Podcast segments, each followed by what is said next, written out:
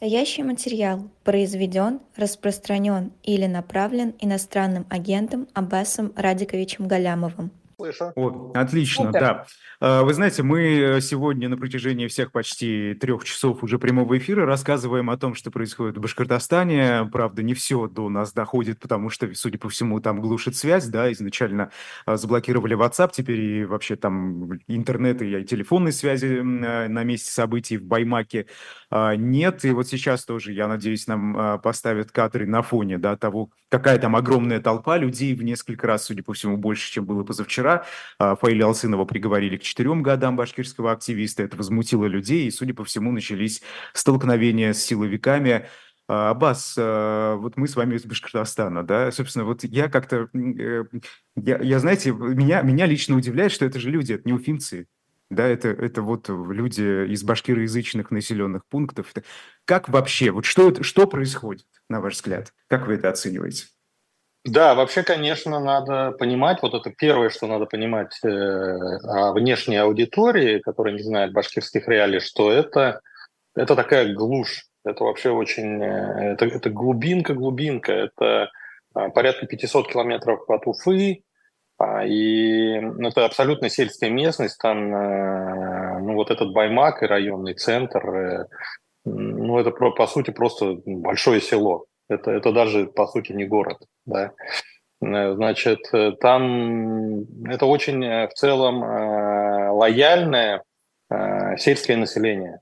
Вот то, та самая глубинная Россия, вот если вот глубинная Россия, так сказать, есть, то она вот там. А, Правда, конечно, с этническим окрасом, порядка 80%, э, если не ошибаюсь, жителей, ну, плюс-минус там несколько буквально процентов населения этого района, это башкиры. А, Вот. И, в общем, там, не, там отродясь никогда ничего не было. Ну, ни, никогда никаких там а, проблем, за исключением вот несколько лет назад там появилась э, проблема с золотодобытчиками, и бы- были элементы там возмущения, так сказать, местного населения, связанные с, э, со, строительством там а, с, с- с масштабными геологоразведочными работами, да, и местное население ну, выражало недовольство по этому поводу. Но это, это была скорее такая экология, природоохрана, это была не совсем политика. А вот в сейчас в чистом виде по- политика – это политический протест. Ну Вот. То есть это совершенно не, вот, не либеральный, не э, значит, такой вот, э, как мы привыкли, городской протест среднего класса, да, это протест того самого э, глубинного народа. Второе, что надо понимать, там есть антивоенная составляющая.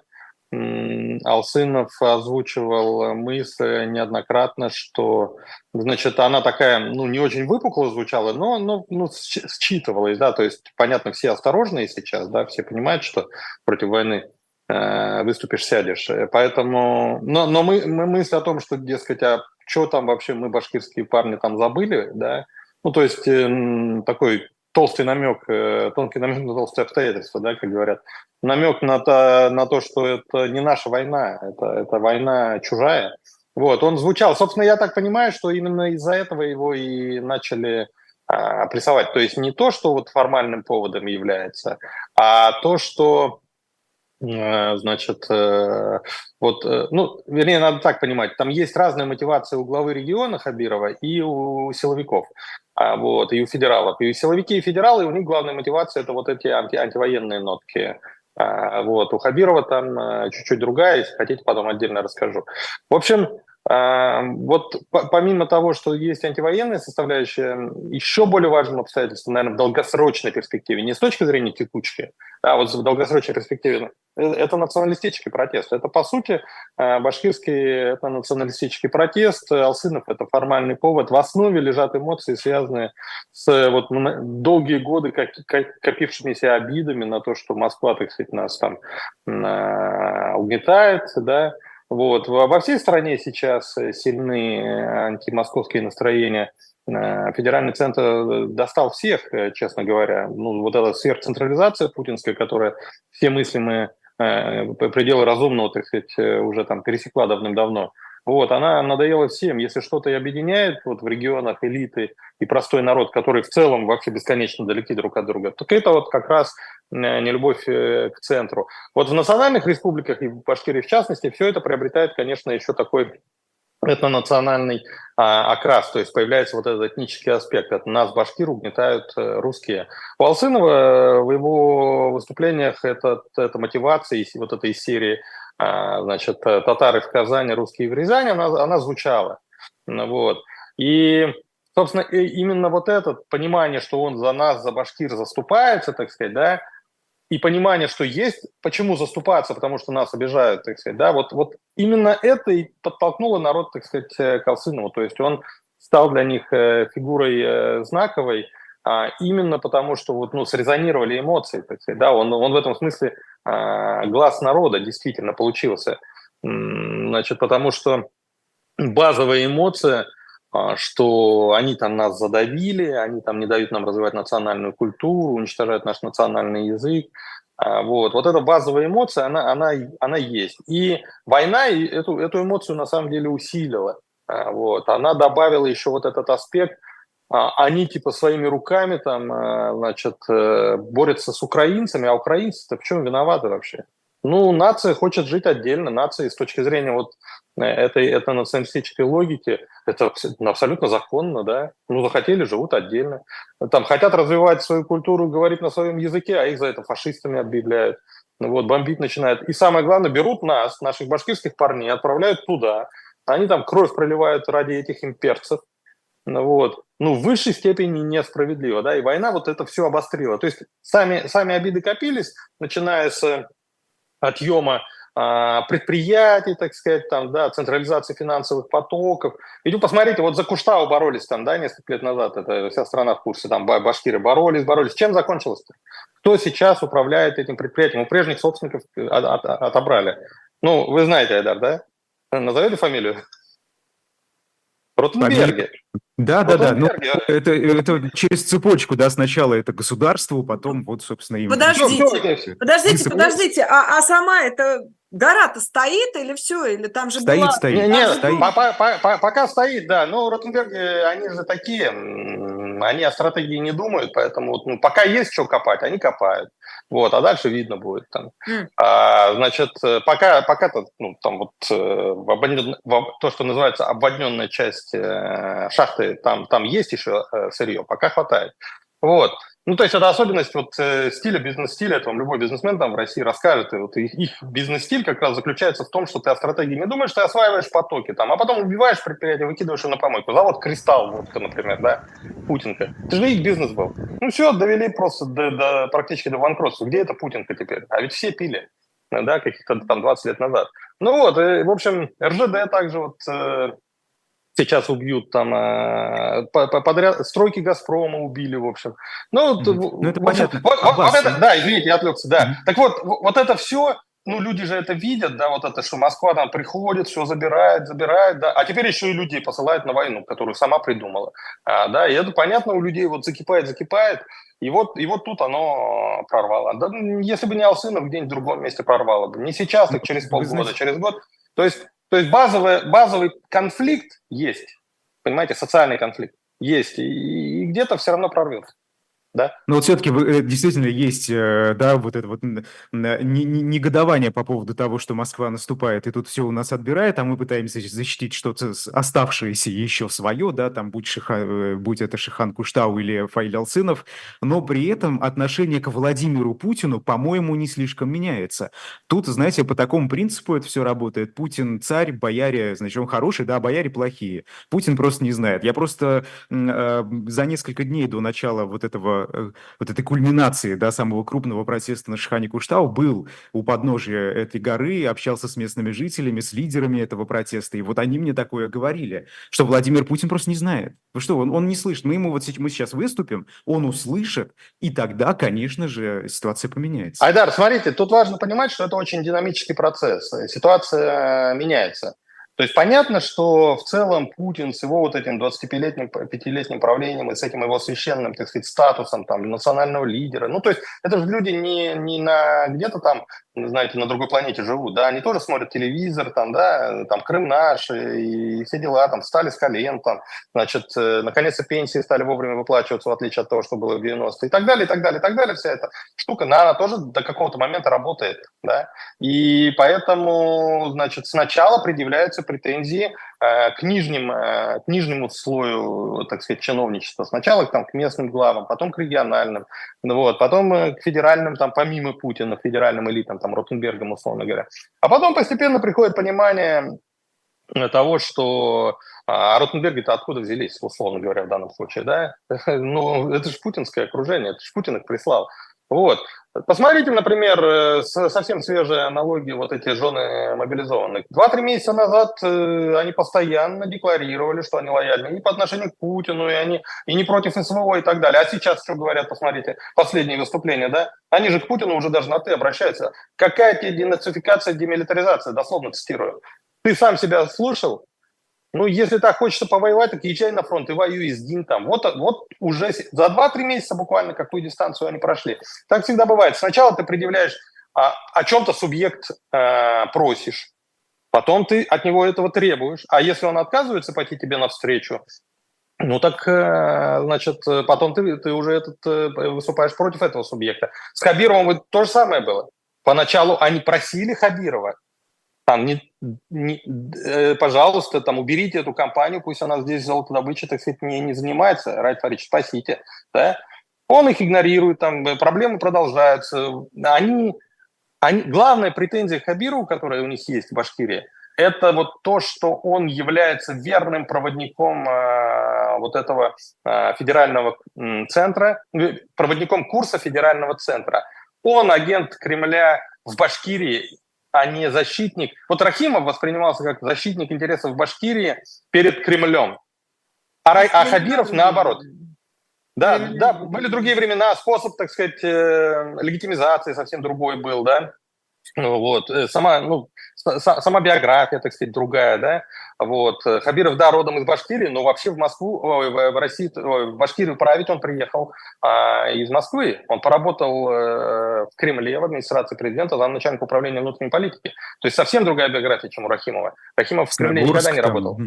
Там. Да, да, да, да. И, в общем, э, вот э, в совокупности получилось, что Хабиров – это, это, по сути, вот тот инструмент, с помощью которого Кремль нас грабит, выкачивает из нас там ресурсы и уничтожает нашу культуру. Там очень важно, э, помните эту историю с э, отменой преподавания башкирского языка в качестве вот. обязательного предмета? Она резонировала вот, и до сих пор даже, да. Да, да, да. Вот это 2017 год. Это просто пример того, насколько вот э, по-глупому Кремль сам создавал проблему. Вот начал чесать там, где не чешется. Вот зачем Кириенко понадобилось в 2017 году? Вот он едва к власти пришел, но в 2016 году, в конце 2016 года он стал замглавы АП по внутренней политике, а, и через буквально там полгода, чуть больше, он запустил вот этот э, гигантский процесс по всей стране, э, значит, и, и расчесал вот эту прям рану. Вот. Тогда, конечно, в целом был еще крымский консенсус, был, э, значит, э, высоченный путинский рейтинг тогда еще. Вот, тогда это прошло, ну, там на улицу это не выплеснуло, да, но, значит, э, те, те кто ну, учатся на уроках истории, они уже тогда говорили, что это просто так не пройдет, что эти обиды этнические, они копятся годами, иногда десятилетиями, да, а потом в какой-то момент их вытаскивают весь этот длиннющий список – и предъявляют за как как э, главным мотивом, э, которым руководствовались чеченцы в э, начале 90-х, объявляя о выходе из состава России, были обиды на депортацию ту еще, значит, сталинских да. времен. Ну, да. Вот. То есть тогда, тогда казалось, что все нормально прошло, перевезли, все, все, все нормально, операцию провернули, медали там друг другу на грудь повесили, все хорошо спустя 40 лет аукнулось. Вот ведь как это бывает. Ну, то есть, на самом деле, ну, не надо быть э, великим там историком э, и диалектиком, так сказать, философом, да, чтобы предсказать, что эти обиды вытащат. И вот оно сейчас э, и, и полезло. Вот первый шаг. Как когда-то распад Советского Союза начинался с выступления в Алмате в 86 году из-за абсолютно частной истории. Уволили, значит, казаха Кунаева с поста первого секретаря казахского, значит, республиканского, ну, рискома, а, и вместо него прислали Колбина из Ульяновска человека, который к Казахстану не имел никакого отношения, этнического русского. И вдруг толпы студентов э, высыпали на улицу, стали драться с э, милицией, значит, э, требуя от Горбачева, чтобы русского убрали и поставили казаха. Вот, 86 год. И, и все, и, да. Угу. И все, да. А, простите, а вы видите в этом, ну, поскольку мы тут действительно вроде бы на троих соображаем, да, и понимаем, что книжки-то читали, наверное, одни и те же, все-таки вы видите в этом серьезные признаки некого регионального возмущения, которое, вот вы не случайно привели этот пример, да, которое в каком-то смысле может угрожать существованию империи? Да, конечно, потенциал у этой истории есть. Даже если сейчас протест задавят, скорее всего, задавят. Это вот, как я говорил, ну это просто в копилку ляжет еще одна большая обида. И за то, что Алцинова посадили, и за то, что протест подавили. Да? И потом в какой-то момент, когда в целом система дрогнет, все это вытащат и предъявят. И э, я очень надеюсь, что до развала, так сказать, не, не дойдет. Я могу объяснить, почему я против режима, но я, я совершенно точно против э, развала России.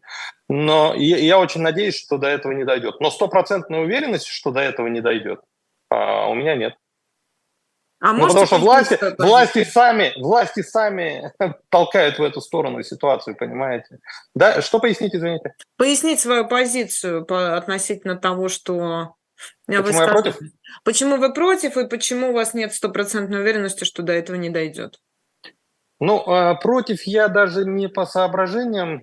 Вот против я как политтехнолог просто. Значит, я понимаю, что когда начнется либерализация страны, она точно начнется а, в какой-то момент. И, и вот в этот момент, когда все это, этот, этот, этот национализм попрет и вопрос о, пове- о развале страны станет э, в повестку, то именно этот фактор – работает против реформаторов, против э, либералов. Понимаете, эм, в России большие группы населения настроены вполне антилиберально. То есть точно сильно преувеличено число людей, которые, так сказать, вот там против либерализма, против демократии. Очень сильно преувеличено. Но они есть, конечно же. А, и ключевым фактором, который позволит успешные реформы провести, станет демобилизация этих людей. Вот они, когда они потерпят поражение в Украине, когда путинский режим падет, вот они, как в самом начале конце 80-х, начале 90-х, они там сядут на кухне и начнут пить горькую, значит, со словами, жалуясь, какую страну, значит, э, профукали. Вот, э, вот это залог э, успешности. Они не будут ходить на выборы, они не будут выходить на улицу. И это, это залог, это, это, может, не залог, но это, это шанс для значит, сторонников демократии и либерализма, да, там, построить ту страну, которую надо построить. А, значит, и вот угроза распада страны, она может снова мобилизовать этих людей, понимаете? Вот не дадим в стране ввести свободу слова, там, условные какие-нибудь Соловьевы, остатки этих там э, негодяев, да, там будут кричать там, не, не дадим там ввести свободу слова, не дадим там создать свободный независимый суд, ну, такими лозунгами ты людей не, не мобилизуешь, да, им нечего будет э, предъявить против либералов и демократов, так сказать. А вот когда в повестку встанет угроза распада страны, они скажут, смотрите, до чего эти проклятые либералы-демократы довели. Они, они Россию разваливают. И, и напуганные вот этой перспективой, э, значит, эти значит, консерваторы, они снова пойдут на избирательные участки, да, и они снова мобилизуются, и на улицы начнут выходить. Понимаете? А, Вы нет, не поняли, что? Нет, подождите, но они же реваншисты, а ради, разве не этот самый путь мы прошли ровно от, начиная от перестройки и заканчивая, ну там, условно говоря, в течение 90-х, заканчивая приходом Путина? Никакого развала страны не было, был дефолт, или что там, что могло послужить в этом смысле их... Подождите, но, Маш, Путин вырос на ресентименте, Путин вырос на ресентименте, который в значительной степени был связан с э, развалом э, Советского Союза.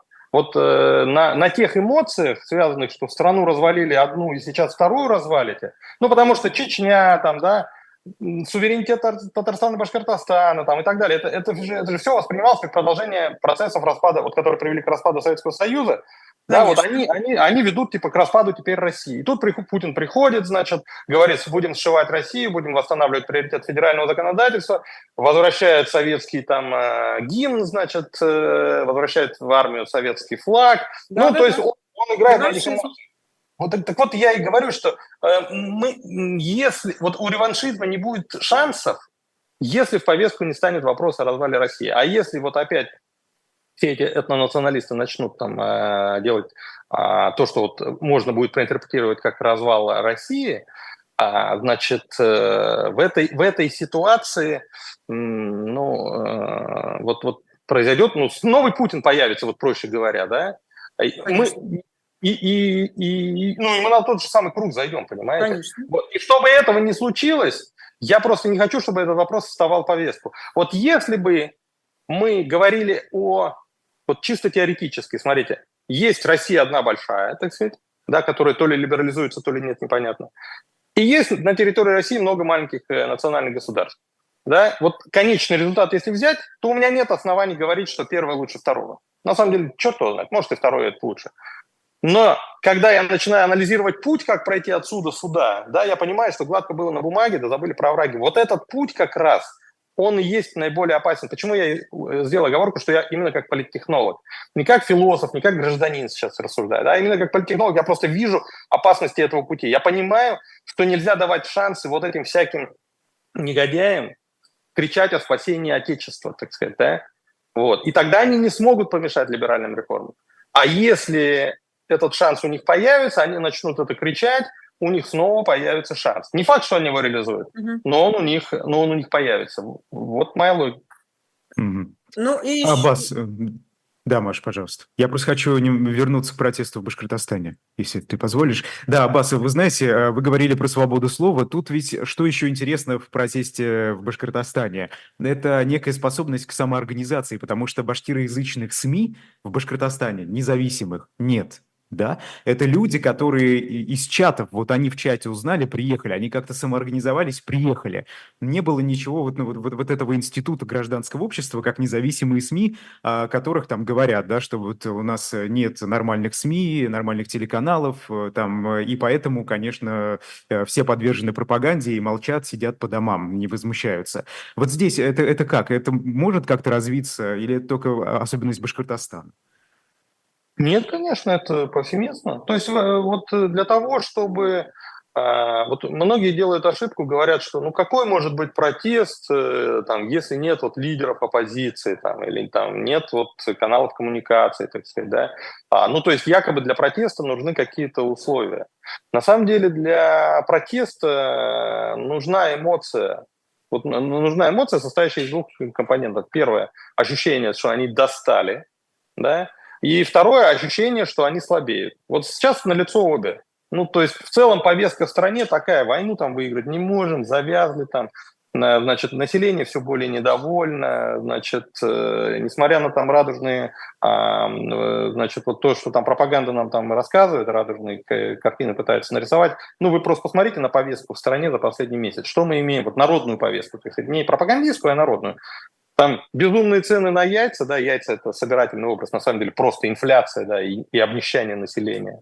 Значит, потом э, обстрелы Белгорода, вдруг выясняем, что, значит, э, на улице русского города лежат э, трупы, э, так сказать, э, э, русских людей, да, то есть война, вон как повернулась-то, оказывается, а нам рассказывали, что там со дня на день Киев возьмем. Значит, э, потом замерзающие города, коллапс в сфере ЖКХ, да, и вот изо дня в день вот, вот такая повестка. То есть есть вот э, вторая составляющая, что ситуация ухудшается, власти слабеют, контроль над ситуацией, значит, упускается. Ну, плюс сам Путин уже не так убедительно выглядит, стареет все-таки, все это чувствуют, да, тема возраста вообще реально стала в повестку. А, большинство опросов проводится, большинство показывает, а, ну, прям, что говорят, мы против того, чтобы страной правил там человек за 70, вот. В общем, вот, это, вот, эти, вот, вот эти эмоции, да, они они создают протест. А когда есть эмоции, люди найдут и телеграм-каналы, там, и WhatsApp, там, да, и ВКонтакте будут переписываться. Ну, в общем, отсутствие официальных СМИ, там, которые зарегистрированы, так сказать, э, официально, да, и, и этим, э, значит, как, как они в Росреестр там внесены. А, ну, это, это, это фактор э, такой десятый, да, История знает множество восстаний, где не было СМИ. Не было лидеров протеста. Да? Люди выходят сами на улицы, сами mm-hmm. а, иногда самоорганизуются, иногда так и не самоорганизуются, остаются толпой. Вот. Эмоции важны. А скажите, а фитилек-то подожгли, вот эти протесты в Башкортостане? Я просто напомню, в 2020 году после э, митингов на Шихане Куштау очень много разных экологических акций и по всему Башкортостану, и в соседнем Татарстане, и в Пермской э, области, да, и так далее. Ну, в разных регионах вспыхнули, так скажем, эти очаги протестные. А здесь э, можно чего-то подобного ожидать? Ну да, конечно. Смотрите, базовая предпосылка – это вот э, с одной стороны наличие обиды, а с другой стороны а, ощущение, что а, вот власти теряют контроль над э, ситуацией. И поскольку сейчас присутствуют э, обе этих составляющих, то это будет периодически прорываться то, то там, то здесь. Власти будут закатывать это в асфальт, вот как они сейчас делают, там кого-то сажать, кого-то значит, кого-то там, значит, там увольнять с работы, там, ну, наказывать будут, в общем, да.